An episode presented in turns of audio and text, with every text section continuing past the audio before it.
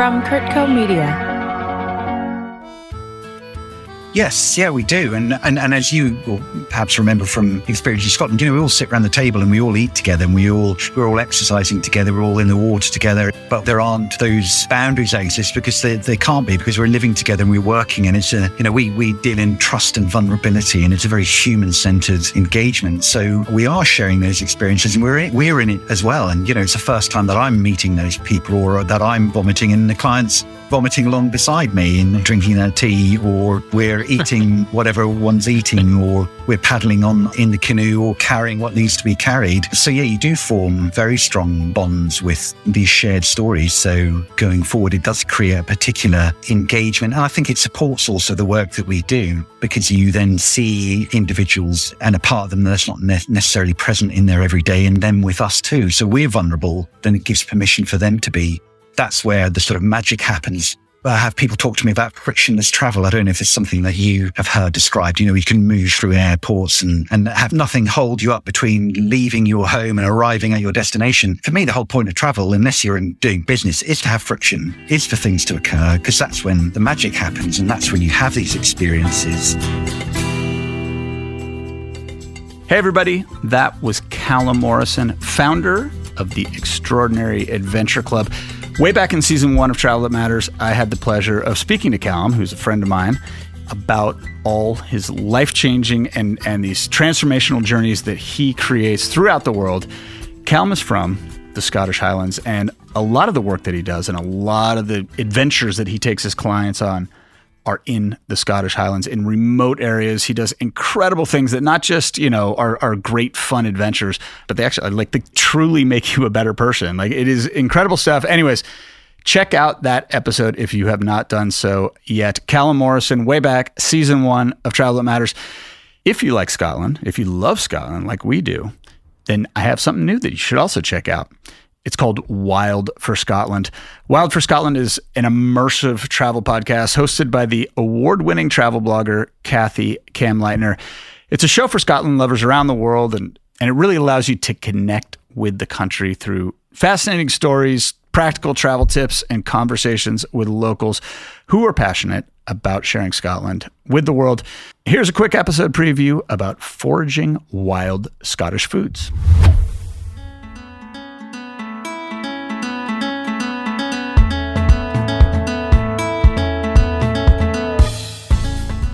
There, and welcome to Wild for Scotland, a podcast full of inspiring stories from Scotland. I'm your host, Kathi Kamleitner. Wild for Scotland helps you connect with Scotland and dream about future adventures. I'll tell you immersive stories to whisk you away, share some of my top tips for your own Scotland trip, and introduce you to inspiring locals and their stories. So lean back and enjoy. Let's travel to Scotland.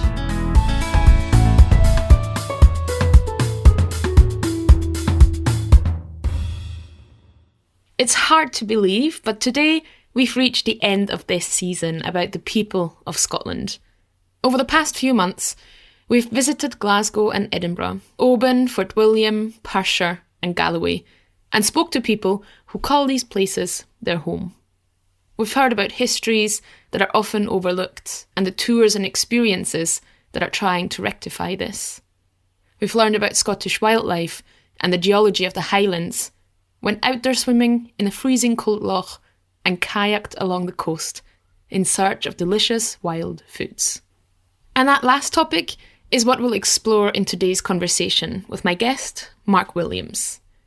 You've already heard a bit about Mark in last week's story. He was one of the people who led the kayaking and foraging trip I did a few weeks ago in Galloway. If you haven't listened to the story in tune yet, do go back and listen for a taste of that experience. A few weeks after our trip, I connected with Mark on Zoom and asked him to tell us more about his story. We'll hear about what goes into being a full time forager, get some tips for people who'd like to start gathering wild foods, and gain an insight into what makes foraging such a fun and rewarding experience. Let's hear it from Mark and listen to his story.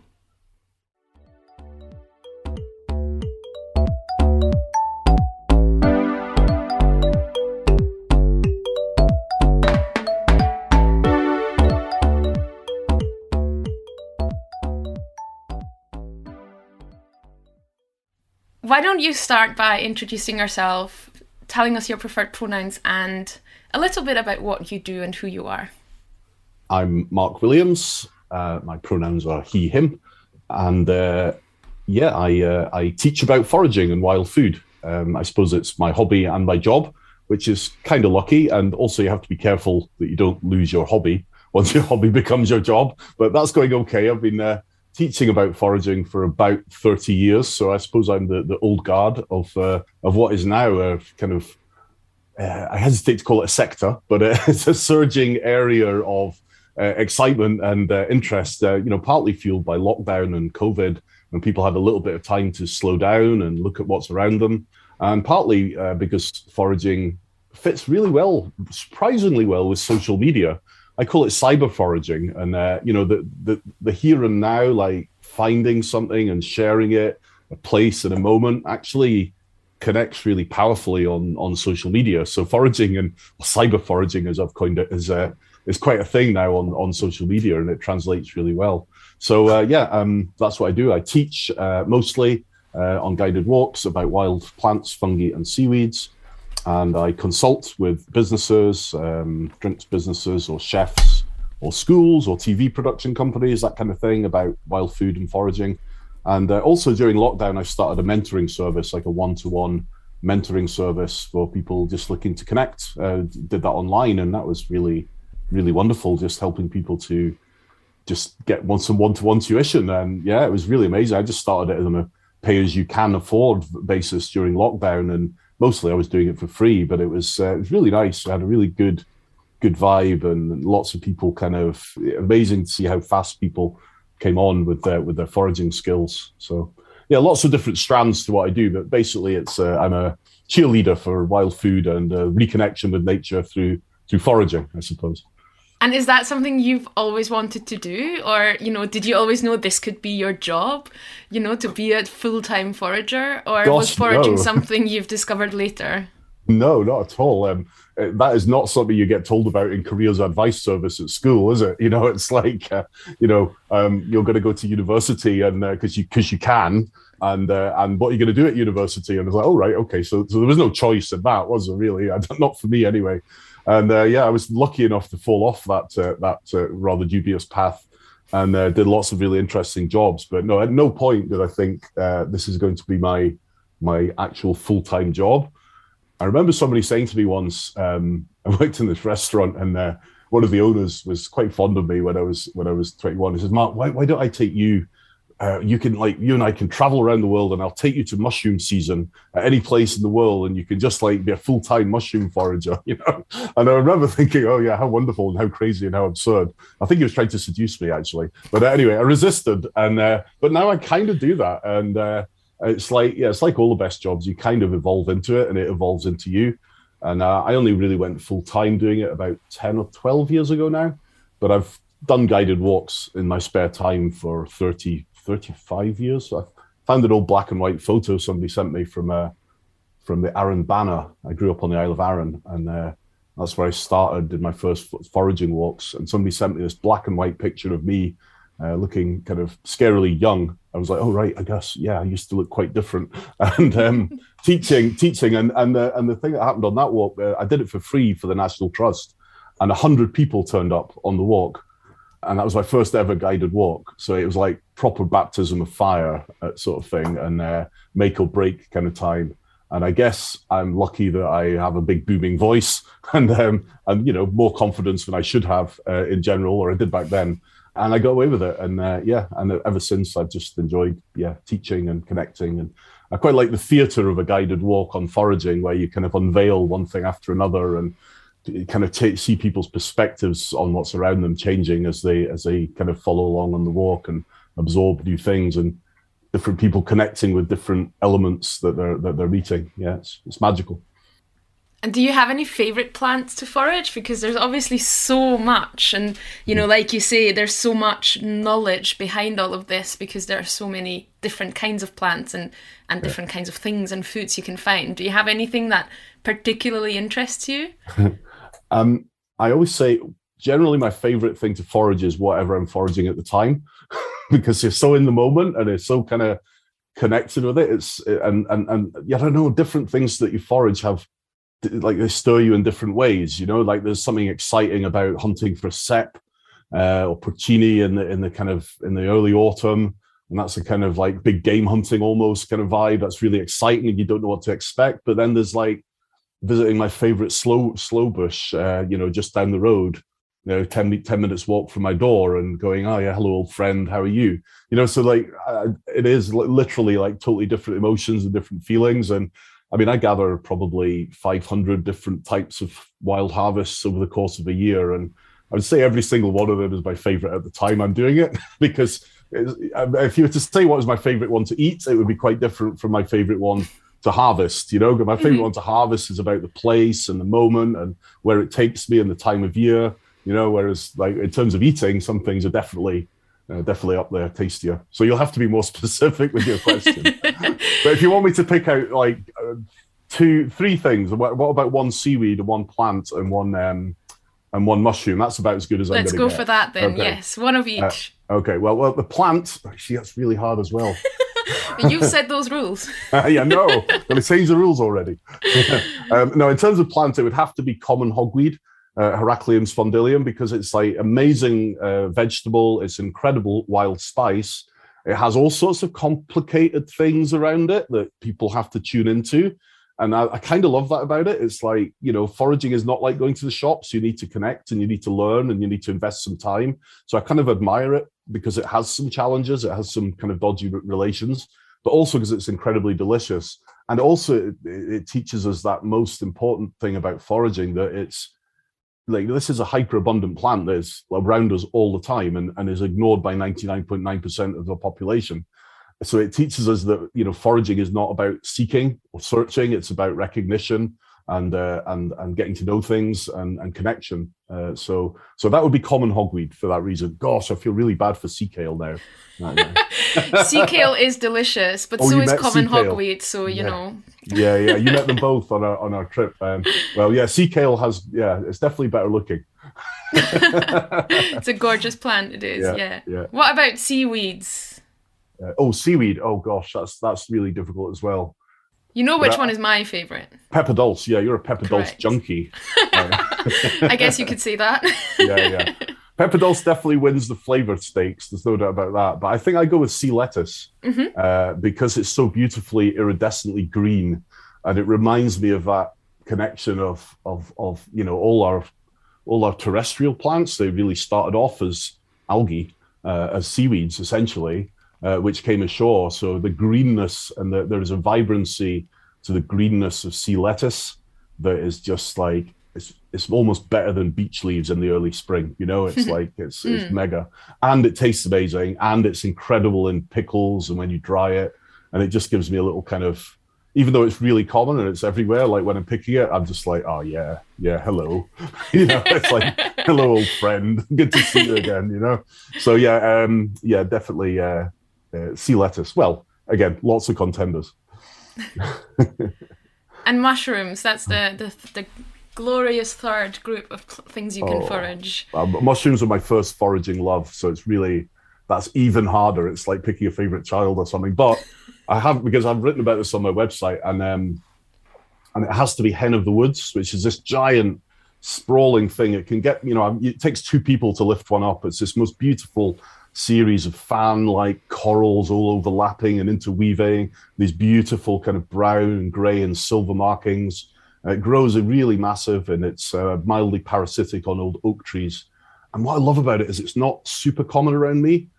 So like I know sometimes find one or two a year. I mean, one's enough, like for your entire year's supply if you if mm. you need mm. to. Uh, so it's kind of like hard enough to find that it's exciting. It feels like a hunt, you know, like a vegetarian stalking kind of thing um, and and delicious, and it's also medicinal and uh, just a magical, beautiful thing to find. So so many good things about it. Yeah. That's a great choice. That's a great yeah. choice. So now we've got your three favourite, and we won't tell any of the others that they didn't make the list. I can actually hear some Spignel in the kitchen getting sulky. what about me? Like pickled chanterelles in my fridge going, well, well then. we'll go off. Um, I really like what you said about you know how foraging gets you in touch and in connection, I guess, with the place that you go and, and seek for these things and, and hunt mm. for these things in a way, and that sense of place you get from being there and having these great success moments of finding something you can eat and that tastes mm. delicious. And we were talking earlier a little bit about you know your past trips to the Isle of Islay, and you said you have a map, a mental map in your head about all the places that you've went to to forage and the foods you found. How does that traveling aspect come into your work? You know, what does that mean to you when you travel and forage at the same time? Does that change how you experience places, or or how you how you feel about certain places? Yeah, absolutely. I, I suppose there are two, kind of two types of foraging. One and I, one is the sort of familiarity foraging that I alluded to earlier on, where you're kind of going and meeting something. That's normally the case with lots of plants or perennial plants, or you know, they're kind of in the same place or like trees. So that's more about like going to your favorite place, like my local wild garlic spot. You know, I go there year after year, carefully look after it. So that's that kind of like long-term intimate friendship kind of mm-hmm. thing with a relationship with a plant. And then the other type of foraging is the is the sort of seeking, searching kind, where there's something you're looking for, and that's why I suppose uh, foraging for fungi is a little bit more uh, kind of exciting because even if you go into a spot that you know where they are, if you could be one day out and they're not there, or you have to kind of search around the trees a little bit more, you know. So it's that that kind of searching thing. And and when I visit a new location, if I go on holiday somewhere, it is about like connecting with that place through its um, through its plants and its fungi. And I think that is like you know, I suppose as humans, we we connect visually, don't we, with landscape and socially with people and the stories of places and so on. But uh, actually, I've taken out people on private bookings, and I, I just think it's such a wonderful way to get to know a local area. I took out an American couple, and uh, they said, "Oh, whenever we go anywhere, the first thing we want to do is like learn about its plants." Because that's what that place is. They're the things that model that place. That's why it looks the way it is. That's why people eat the same the things around there. You know, it's it's you know so that that deep intimacy with with plants is always my kind of entry point into a landscape. I mean, obviously you go, wow, look at the mountains, kind of thing. But then you kind of dive in and look at like you know what what's growing there. So yeah, we're going up the west coast next week, and uh, I think we're up on uh, Loch Torridon, Torridon, going up to Beinn Eighe, um, and. Uh, was great. We kind of walked up the mountain, not all the way. I think it was a bit of a dodgy day, but it came out nice on the way down and was swimming in that beautiful gorge. I'm guessing you've probably been up that that trail. Anyway, there's a little plant. It's not very common in Scotland called rose root, you know, and, and that was just growing in this amazing kind of canyon. I love swimming in wild in, in mountain rivers. That's my kind of other favorite thing, apart from foraging. And um, yeah, so I, I, got to combine the two. And you have to kind of swim across this pool, climb up this waterfall, and there is this roseroot in this place and that is my like dream holiday thing. It's like that deep connection and and i suppose when in looking for plants and, and finding them you don't always find what you think you might find so it leads you on to other things as well. So it's like a it unlocks places mm. and uh, yeah so the first thing I, I do and, and i think it's a really nice way to connect with a place is to learn about its flora. And i i, I also think you know animals are amazing uh, but we kind of over obsessed with them with this kind of deer and eagles in Scotland, isn't it? And you know the kind of big cats in, in, in other bits of the world. If you look at documentary programs, you get 50 programs about great big animals to every one about plants. You know what I mean? Mm. Uh, so I, I, just want to redress that balance a little bit. It's one of my little bugbears. I love a love a bit of David Attenborough. Don't get me wrong, but uh, you know why don't we have more of those like you know much cheaper to make detailed programs about plants and fungi, and hopefully that's coming now as well and in many ways also very useful to people because I think there's one thing to learn about plants, but having gone out on a foraging walk with you, you know, you see a plant and you immediately think about all the things you can make from it and how it can be used and how it can be sustained and how it can be foraged sustainably as well and, yeah. and making sure that it's still there for years to come. And I think yeah, I like what they're kind of the unsung heroes, aren't they? They're everywhere. Plants. Yeah. we need them, and we we need them to create oxygen. We need them to eat. Absolutely. But somehow they get drowned out in you know we, we don't look down enough i guess yeah. we, we only look into the yeah. distance so yeah i think there's a slight danger that that, that nature becomes other like something mm. that we mm. look at mm. uh, and admire and protect because you know we have messed up our planet so oh, don't touch that you know but it's like it, it's touching and that the intimacy that foraging brings that actually really safeguards plants mm. you know like the you know people you know I, I have i have friends who who like were in tear, floods of tears just when a bit of plantation forestry got felled because they picked amazing mushrooms under that plantation forestry. Mm. You know, that, that deep connection that that, that that that plant knowledge or fungal knowledge makes with a place. And you know, foragers aren't obsessed with whether it, things are native or non-native or anything like that. It's about connecting with with what what is actually there. And uh, yeah, that kind of deep intimacy with a with a, with a place is is is kind of the magic. Yeah. Absolutely. I think it gives you a sense of maybe ownership is the wrong word, but a, a, much deeper relationship with with the land and the resources that are there. Like you say, rather than just saying, "Oh, someone else protect this and no one touch it, and someone else will take care of this," mm. is actually you engaging with that landscape directly. Yeah. And so, in, in many ways, you know, I see it in in the woodland behind our house. There's so much litter everywhere, and I think it's because people don't have that relationship with with that environment and that landscape and it's yeah. such a shame yeah. because i think it just needs you know walking through and seeing all the bluebells picking some of the wild garlic knowing what the weeds are that are growing everywhere and yeah. it just makes it a lot more personal and gives you a direct connection with the place and I think it starts as well with being comfortable in in those habitats. So you mm. know, there's amazing stuff going on now with Forest School, uh, but you know, why why isn't this stuff in the actual national curriculum? You know, you know, it's like, like let's get kids, let's teach kids how to shit in the woods. You know, and, you know that should be top of the curriculum as far as I'm concerned. And uh, you know, but also that you know, like being comfortable outside, being comfortable in the in the woods, being understanding some of the plants. You know, not you're not going to know everything, but you're you know respecting the, the that and and and that just gives you a sense of perspective of your place in the world, I guess. So. Uh, yeah, let's get it into schools. Absolutely. If someone is to come and visit Scotland, or someone from Scotland goes anywhere else, really, the, the question is very broad. What are some good tips or best practice tips for people who are new to an area and want to forage and want to explore some of the plants that are around? What are some good ways they can get started? Yeah, um, I, I realize that you you kind of uh, have a, a, focus on people who are visiting uh, mm. Scotland, uh, but I, mean, I would I would say wherever you are, like foraging starts at home and it's about recognizing what is immediately around you. Mm. And you'll actually find that if you go out and walk down any green space near you, even if you live in the middle of a city, even if you've got a slightly, um, you know, belittered wood behind your house, you know, there's still amazing plants doing amazing things in those locations, and you can go out and connect with what's immediately around you. And that, I think that that opens up lots of doors because plants are normally in family groups. You know, you'll start to recognize members of the carrot family or you know different types of uh, of members of the daisy family or so, things like that you know? So you know like what, one bit of knowledge opens up doors to other bits of knowledge as well. So start at home and then if you go to a new area i mean that is really exciting. Um, you know maybe connect with a local person and uh, or you know somebody with a bit of local knowledge and ask them well what, what do you pick around here? And of course in the uk up until about i don't know 10 20 years ago most people would have just talked about um, brambles or sloes for sloe gin, maybe a few people about wild garlic. But really, the big surge of knowledge of, of, of rediscovering that knowledge in the UK has come in the last sort of 10, 15 years, I suppose. Um, but yeah, ask local people what, what they're doing and, and also try and if you want to harvest stuff, I mean, it's not always very practical if you're on holiday um, because you might not be catering for yourself, etc. Um, but uh, you know, try and try and get a feel for what there's lots of, yeah. because there is a danger of that kind of slight colonial aspect of you turn up somewhere and say, oh, look, there's loads of this.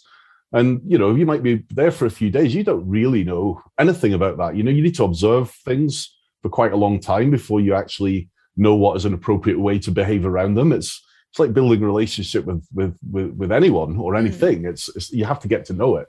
And if you just turn up and like you're right in its face, then, uh, then you might make mistakes or, or, or do things um, kind of carelessly. So uh, yeah, get to know an area gently and, uh, and and take an interest. Ask local people. Come out with a on a guided forage, maybe. well, that's definitely a good good way to do it, and you know that's something I was so excited about that that the foraging trip and the kayaking trip we did a few weeks ago. And if listeners haven't listened to last week's story yet, definitely go back and listen to that for an insight or an experience of what it's like to be on a foraging and kayaking trip with Mark. Obviously, that trip required an incredible amount of preparation from your side. You know you you foraged in advance to have enough food for what 12 13 people we were. You know the area really well. You you i kind of guess you had an idea of what plants you will you will show us and what parts of your knowledge you'll need to access over the weekend and yet the walks felt really spontaneous and it was always a kind of like oh let's see what we can find here and and you could tell or i could tell you were discovering things alongside us you just knew what they were. Yeah yeah. And so i'm wondering how much does preparation matter to the work that you do especially with the foraging walks? Or is it very often that it is a surprise and you just have all this knowledge that you can access yeah, I think when I, when I first started doing regular kind of guided foraging walks, I would get quite anxious if somebody said, "Oh, could you come here and do a foraging walk?" and I didn't know that area, and that's totally, you know, I don't I don't beat myself up about that. I think that's totally right because you know you're like, oh well, anything could be there, and what's my knowledge? And but it's about I suppose you grow into that confidence in your own knowledge. That there may be surprises out there, but that's okay. You know, like I, I love it when we're on a walk and I don't I find something and I don't know what it is because that you know, like that. I, I, hate being seen as some sort of guru. I just have a bit of knowledge, a bit more knowledge than most people about a very niche subject, you know. And so, so when when your teacher so, so, so finds something and they're like, "Oh, wow, this is exciting! I don't know what this is." I think that's quite liberating for the people who are there to learn as well. It's like, okay, right, nobody knows all of this. You know, this is like learning is a journey, isn't it? It's a journey of discovery, and there's always more to learn.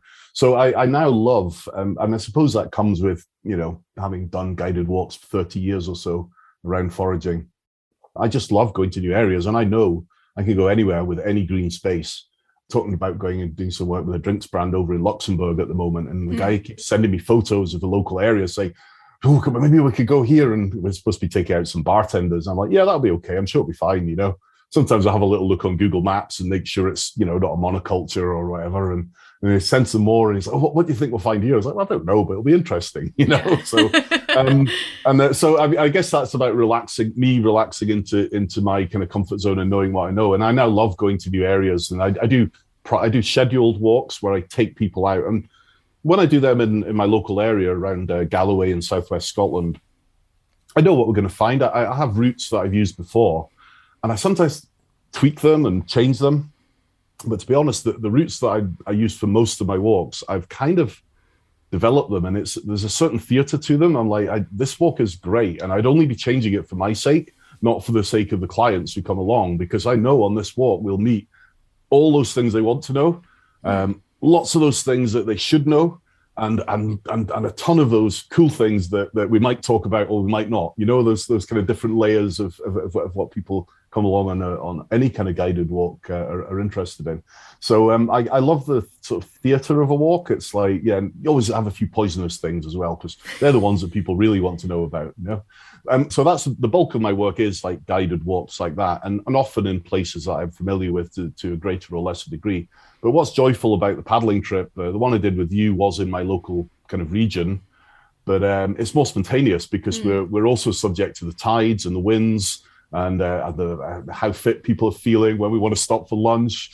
Uh, we had a few near misses there, as well, in the tides, and um, and uh, yeah, so so so that means it's like, well, let's go and have a quick look at what's here, you know, and, and actually that works really well for for for the people learning because it's like if you do a three-hour guided walk with me, we'll be thirty, maybe forty different plants. That that's mm. actually way too much you know, imagine speed dating and meeting 30 or 40 people in, in three hours. You know, you wouldn't remember half of them, would you? So, and, and, and it's just like that with plants. You just, you know, you're getting introductions and it's a bit overwhelming. Whereas on the paddling trip, it's spread out over three days. It's like, you know, here's a little chance to go and have a look at seaweeds and, uh, you know, in different contexts. And, uh, mm. and it, it, just changes it and makes it like those different elements are a little bit broken up and slightly more memorable, I suppose. I'm guessing. Um, I need to give you a test and see what, what actually sunk in. oh, please don't, please don't. Well, there's a few things that sunk in, and I think one of the things I really like is that because we're on that trip, there are, I guess, because if you do a walk, you know, if I joined one of your foraging walks, you would be either in the woodland or on the coast or in a meadow.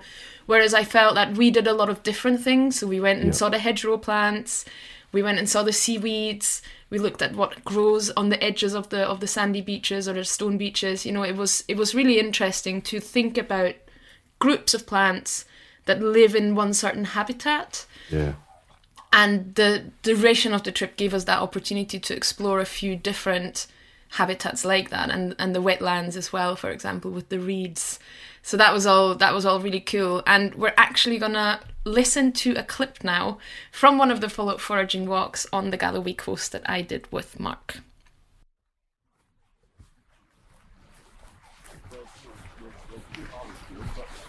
But uh, and then there's another plantain here. These guys here, see them all in the cracks. That's all staghorn plantain. So they they have a similar flavour to the um, sea plantain, also coastal. But you know, very pretty, mm, really juicy and tender. So yeah, really lovely little um, microclimate. Uh, but what's what I've really brought you up here to show you is just over here. Last bit of clambering. Yeah. So this is um, this is Scots lovage. Oh wow! This is a member of the uh, of the carrot family or the Apiaceae. Um, but this is a particular little delicacy of Scotland, I suppose. Um, it's uh, Ligusticum scoticum, I think is, is the Latin name for it. So it is particularly uh, Scott. You wouldn't get this in the south of England. And Galloway is really interesting because we are, in terms of its uh, distribution in the UK, we're on the cusp of its southern uh, zone here. Doesn't you don't really find it further south, and um, what you start finding further south, that some of you might met, is rock samphire, which loves these kind of cliffs and craggy bits and stuff like that. And uh, this this kind of takes over as you get this far north. And then here here we have a little bit of rock samphire in places, and a little bit of this, a bit of both. But it's like intense lovage, celery, and sort of fenugreek. This contains a compound called sotolon, which is also present in fenugreek. So it has this like really intense uh, aromatic quality. Um, there's enough here to all have a, have a taste. You don't need very much. Uh, I'll hand some out rather than you all uh, clambering around. This is going to have like umbelliferous uh, flower stems, like like the rest of the carrot family. You can see last year's just hanging on in there. We don't all need that much. It's uh, enough to just have a taste. It's slightly bitter as well, but really lovely, just sort of chopped uh, lightly and just added as a kind of piquant seasoning. Do you eat the leaves or the stems? Mm, um, both, yeah, yeah. Just sh- shred up the leaves and, and, and scatter them on, on dishes, or, and the stems. Yeah. I, I always like the stems because they've got a bit more juice and a bit more crunch. But it's quite full on. It's like um, Yeah. you know, it's um, not not a gentle flavour. the, the way, if you get the seeds later on, uh, the seeds definitely have this uh, really kind of intense, almost fenugreek kind of flavour. But uh, I particularly love this little one here because I'd never found it in this little area of the coast, and yeah, I just sort of like somebody said, "Oh, there was a really interesting plant up in the rocks there," and it, here it is in its own little, Yeah. you know, it's got its own little zone going on, Yeah, hasn't it? yeah, Isn't it beautiful? It's it's coastal only. Uh, yeah, only coastal, yeah. Um, you'll get this uh, on the east coast as well. I found this in the areas around East Lothian, like Tyninghame and you know, kind of rocky outcrops, but sometimes also growing out in kind of a, in the sort of sandier areas the, above the shoreline. Really lovely. Just Scots lovage. Okay, we'll just make our way back back round and, and down now. Now, let's take a quick detour and hear more about our sponsors. We're back, and I think it's time for a little topic change. And I would love to talk to you a bit more about the region that we explored on our walk, and, and that is local to you, the Galloway coast. You said you grew up on the Isle of Arran, um, which isn't too far, but I guess I would love to know what brought you to Galloway and what you liked about it enough that you actually made it your home. Yeah, um, yeah, I grew up on uh, Arran. Insofar as anyone grows up on a small Scottish island, it's kind of like Never Never Land, and uh, yeah, so uh, but an amazing place to grow up. And actually, my daughter uh, raised my daughter there as well. Uh, and then there's lo- lots of wonderful things about living on an island, but also like that ferry is is that all the romance of the ferry for holidaymakers. You get the you get the other side of that when you live there, and it Mm. kind of starts to restrict your opportunities and so on. So I was I was really glad when when I did move away. Um, yeah, and uh, uh, I kind of came down to Galloway with a partner at the time. Uh, we're no longer together, but she she was from farming stock down in Galloway. So yeah, kind of thought, yeah, let's let's go and explore a new bit of Scotland. And I was a bit.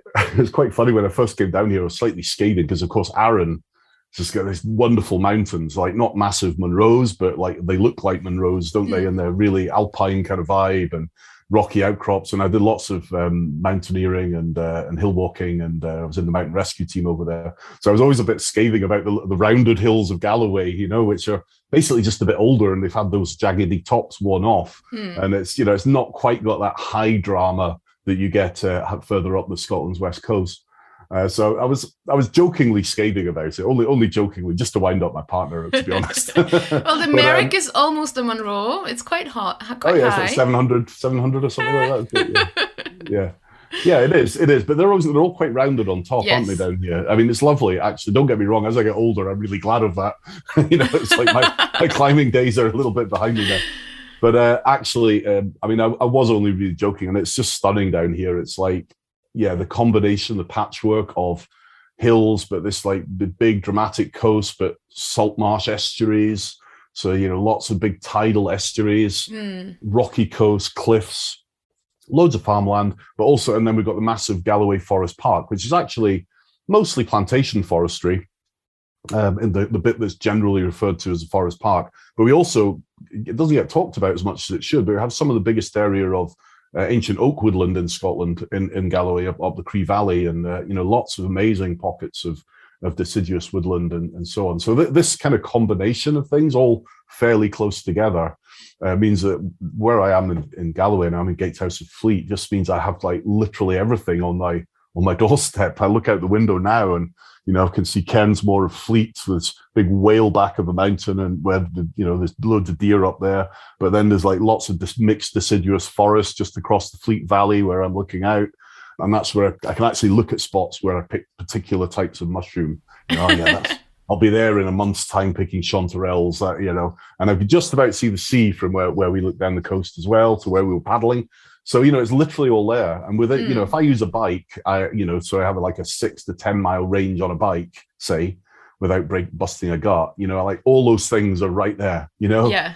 and that means that the, the we talk about landscape. I, I talk more about foodscapes. Mm. Uh, so all those different kind of niches and foodscapes are all there, pretty close together. And there's like a pattern to my year as to how I interact with them. So I kind of start off in early spring in May with the birch sap rising and kind of mixed mixed woodland with birch trees, getting the birch sap and the really early spring plants and the wild garlic. And then as we move it through spring into what I call like high spring, which we're as we talk, we're kind of going between high spring and summer. All the wild garlic and all those really vibrant things start to die back, but then the, the coast comes alive. Mm. Okay, so then you get these big, juicy, succulent coastal plants like the sea kale and sea beet that we met. But also then later in summer, as they start to get bitter, there's another wave that starts on the salt marsh that we saw the very beginnings of on our trip. So there's this kind of, uh, I think the ge- ge- geographer's word for it is transhumance. Uh, so it's like about how people move through landscapes according to the seasons Mm. and according to the food resources. And I kind of do that in a mini way. Obviously, I'm based in one place, but times gone by, our, our hunter-gatherer ancestors would have followed those things very clearly, you know, from that inland, uh, you know, to the, where the food resources were and back into the woods for the berries and things and roots and stuff in the autumn. They might not have been so interested in the mushrooms, but I certainly am. So, so I, lo- I love that kind of, that's how my year pans out. And at the moment, we're in this slightly sad phase where all the wild garlic, which is everywhere, is starting to go yellow and stinky. Um, you know, all that easy kind of greenery. Um, and uh, and then some of the big succulent coastal plants like sea beet, these wild spinaches are starting to develop a bit of bitterness. So we're in, the, you know, that's like, oh, bye bye, see you next year, you know. and then hello, salt marsh, you know, marsh samphire and sea blite, sea aster, like these incredible succulent salty plants. And then just as they're getting a little bit fiddlier to pick, then the, the mushrooms kick off, and I'm, you know, so that's the kind of patter of my year, I suppose, the pitter patter. And then the winter is a lovely rest after all that. Although there's plenty to do then too. Yeah. Well, that's when all the the pr- food preservation, I guess, or partially you'll have to do it on the fly as you go throughout the season. But I guess in the winter, then it's about turning the things that you've made into more other things and actually using it all up. And, yeah. Definitely, there's some kind of rapid preservation that happens when I'm, you know, between the. I was actually just sort of slight, getting slightly sentimental about lockdown last year, notwithstanding all horrible things about COVID. But I had time to preserve so many of those things that there's lots of fiddly things in foraging. Sometimes, oh, it'd be fun to do that. But when you're busy teaching and running, a, you know, a, a normal kind of life that you'd never quite find the time to do. And, and all of those things I managed to do in lockdown, you know, like jars and jars of the little tiny um, capers off the off the wild garlic, the seeds, Mm. which are about now, which normally is kind of slightly too fiddly for me, you know, and like and then making acorn flour later on, and you know, you know, all those sort of slightly what I call hardcore foraging jobs that uh, they're a little bit, little bit more uh, time demanding. But um, actually, what's really interesting because we're in southwest Scotland, we we have a really comparable kind of climate to the very southwest of England, like Cornwall, mm. really. Um, and and and it's very maritime, very warming. By the, the sea, kind of keeps us warm in the winter and cooler in the summer. So I actually can, I reckon I could pick wild garlic or chanterelles on pretty much every day of the year in Galloway. You know, wild garlic starts in about January here uh, and runs through, and you can still pick it in high summer in a really shady bit of woodland. And then uh, around about the start of June is when the chanterelles start, and I can I've picked them right into January sometimes, you know, or the or onto the winter chanterelles maybe. So those those two kind of iconic wild harvests actually span the whole year. So there's not that much time off, but I, I do definitely go down a gear come the end of November and uh, yeah, just sit and drink some of the things I've been making. well, I've I've had my personal experience with some of those drinks you've made, and they are very good. yeah, yeah, yeah, um, apart from foraging, do you have any favorite spots around Galloway that you really love to visit or think other people should explore themselves when they come and visit Scotland? Uh, yeah, I mean it's, it's it's all amazing, and I, I think exploring is about doing a bit of discovery yourself. But I, also recognise a few a few hot tips are really good as well. Just a little word on uh, I, I, teach uh, people how to forage. I don't tell people where to forage, you know, because that it kind of undermines that whole idea. It starts to commodify the wild food if you tell people, "Oh, go here, you'll get loads of that," you know. And people ask me, and I've actually written a blog on my website explaining hopefully politely why I'm not going to tell people where my chanterelle spot is, or because actually the best times you have with any wild food is when you um, when you actually find it for yourself. Mm-hmm. In fact, I think I remember telling you exactly the same thing on the, on our trip. Yeah, and it's it's similar with with traveling as well. I I do agree yeah. with that. I think sometimes it's nice to just head out without an aim. You know, on before we we met for the kayaking trip, I spent a night on the Isle of Whithorn, and I didn't know any anything about that area. I didn't research very much. I just ended up driving there, speaking to someone local, and they recommended a place, so that's where I went. And you know, I just went from place to place by recommendations or just finding it, stopping, and being like, "Oh, that's that looks interesting. I'll, I'll see what's here." Yeah. So yeah, that definitely applies. But I oh. am a travel person. You know, I do love yeah, my tips. So even if it's just any any areas you think are particularly worth visiting and then exploring independently.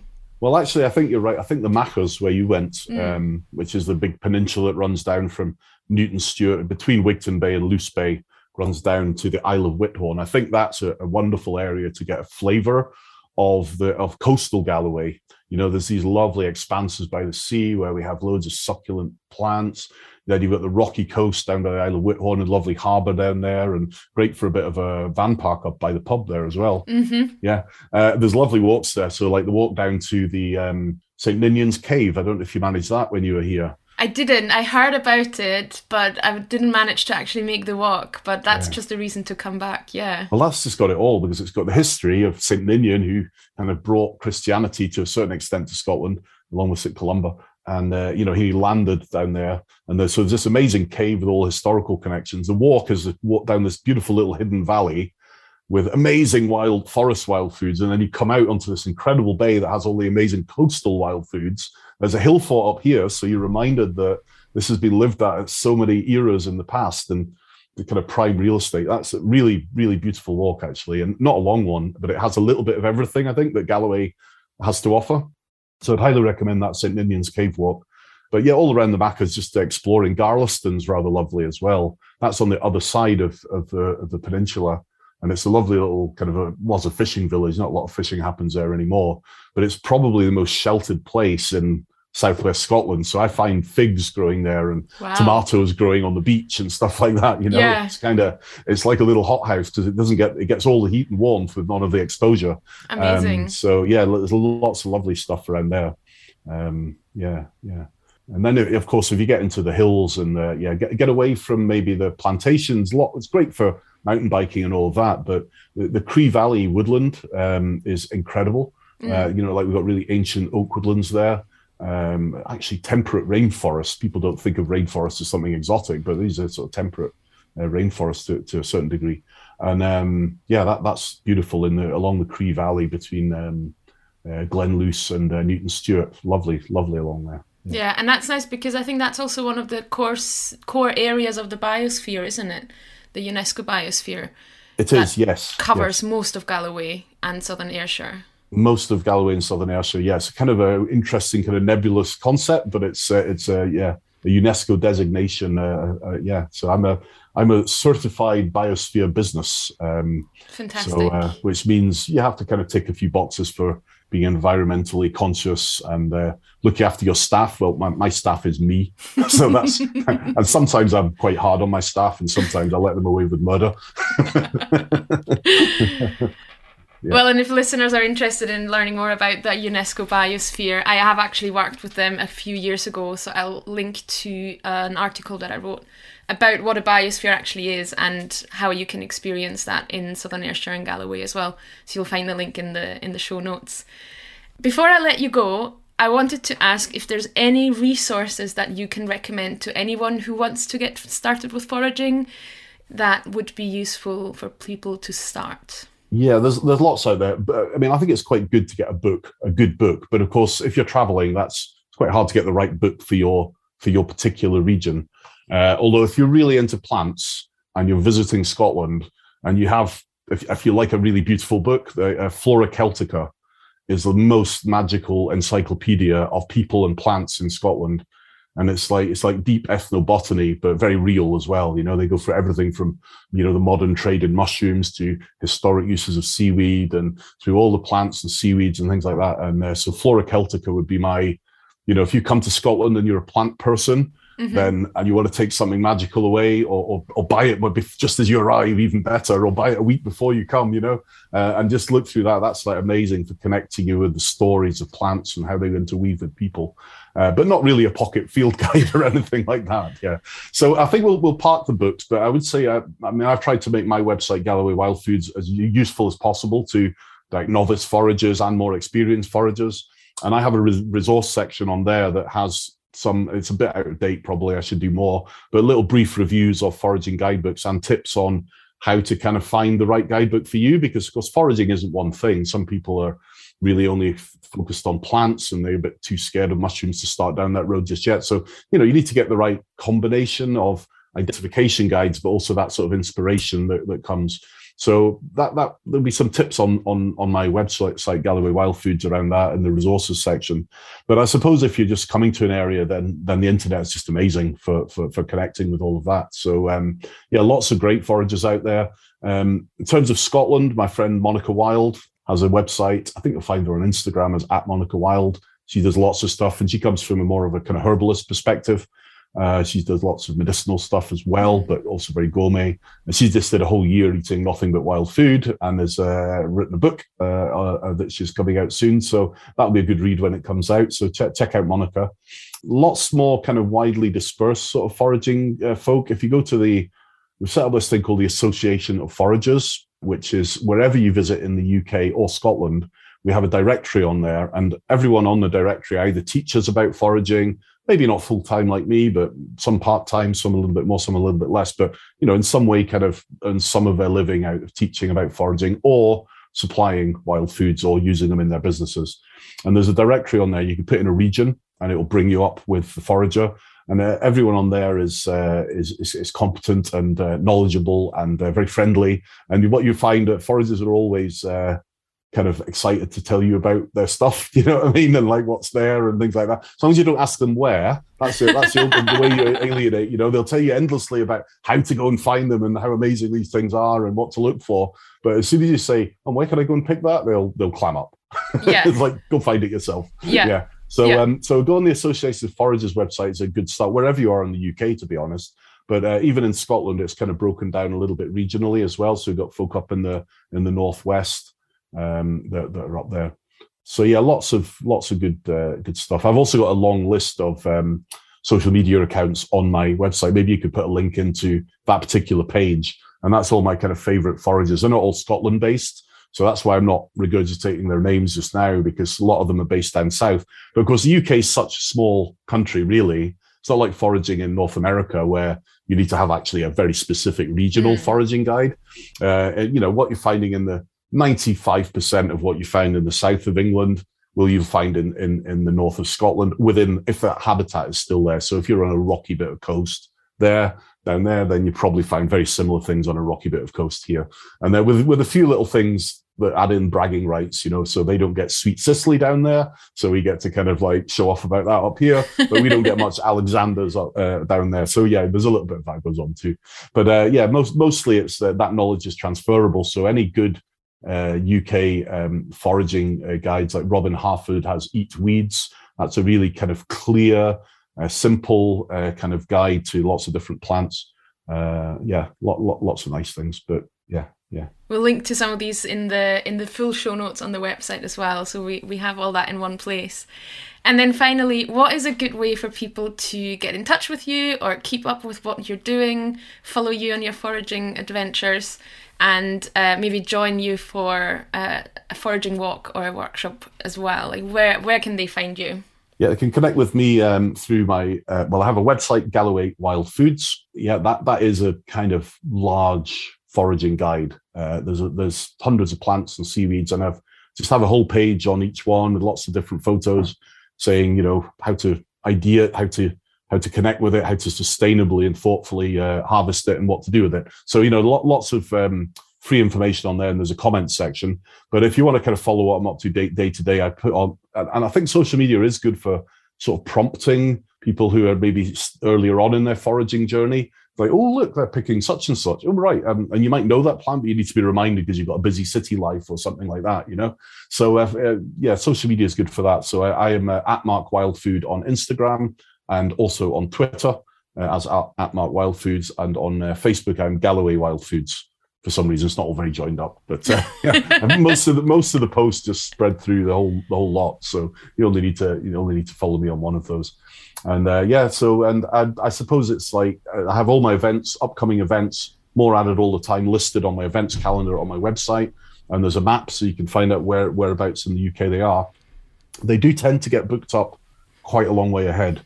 Uh, so uh, I have waiting lists, and because they get booked up quite a long way ahead, it means I quite often get a few cancellations in the week before. So it is worth joining the waiting list for them. Also helps me gauge, you know, maybe I should put on more of these in the future if I have a long waiting list. But uh, a really nice way, and I think if people are visiting Scotland probably and want to kind of you know connect with me and uh, and, and do some foraging and, and do some learning is a private booking is is a really good way to do that so you know i could take out a family group. I've had a lovely family from canada. Oh it was amazing. And they wanted to make their own gin not in a commercial way but just like yeah they really loved uh, one of the scottish gins and they were they're really excited by that. And i'd worked with that, that gin brand over in Islay. so they connect and they i took them out around me and we looked at all the plants and how you might use them in a gin and they talked about because they lived in the Canadian Shield, so it was like so we had to try and work out which ones were relevant to them, and it was great. And they're going to make it. So we had a lovely afternoon and a, you know tippled on a few things, and uh, so it's a lovely day out. And I, I suppose that's the best way for people who are on holiday to do it because it's quite hard to find my scheduled events meeting up with exactly where you are or where you plan to be. Uh, some people are starting to come just to forage, which is quite, quite nice too. Amazing. Yeah. Brilliant. Well, thank you so much for taking the time, Mark. We'll pop all those links in the show notes so people can find you and follow you and engage with you and learn from you, most importantly, I think. I've learned a lot on the foraging trip and also in today's conversation. I had a really good time. So thank you so much for joining. thank you very much for having me. I, I, I love what you do, and it was great to go on that paddling trip with you and uh, you know share some wild cocktails, a few too many. and uh, yeah, and I'll see you around. I'm sure. Yeah, thank you.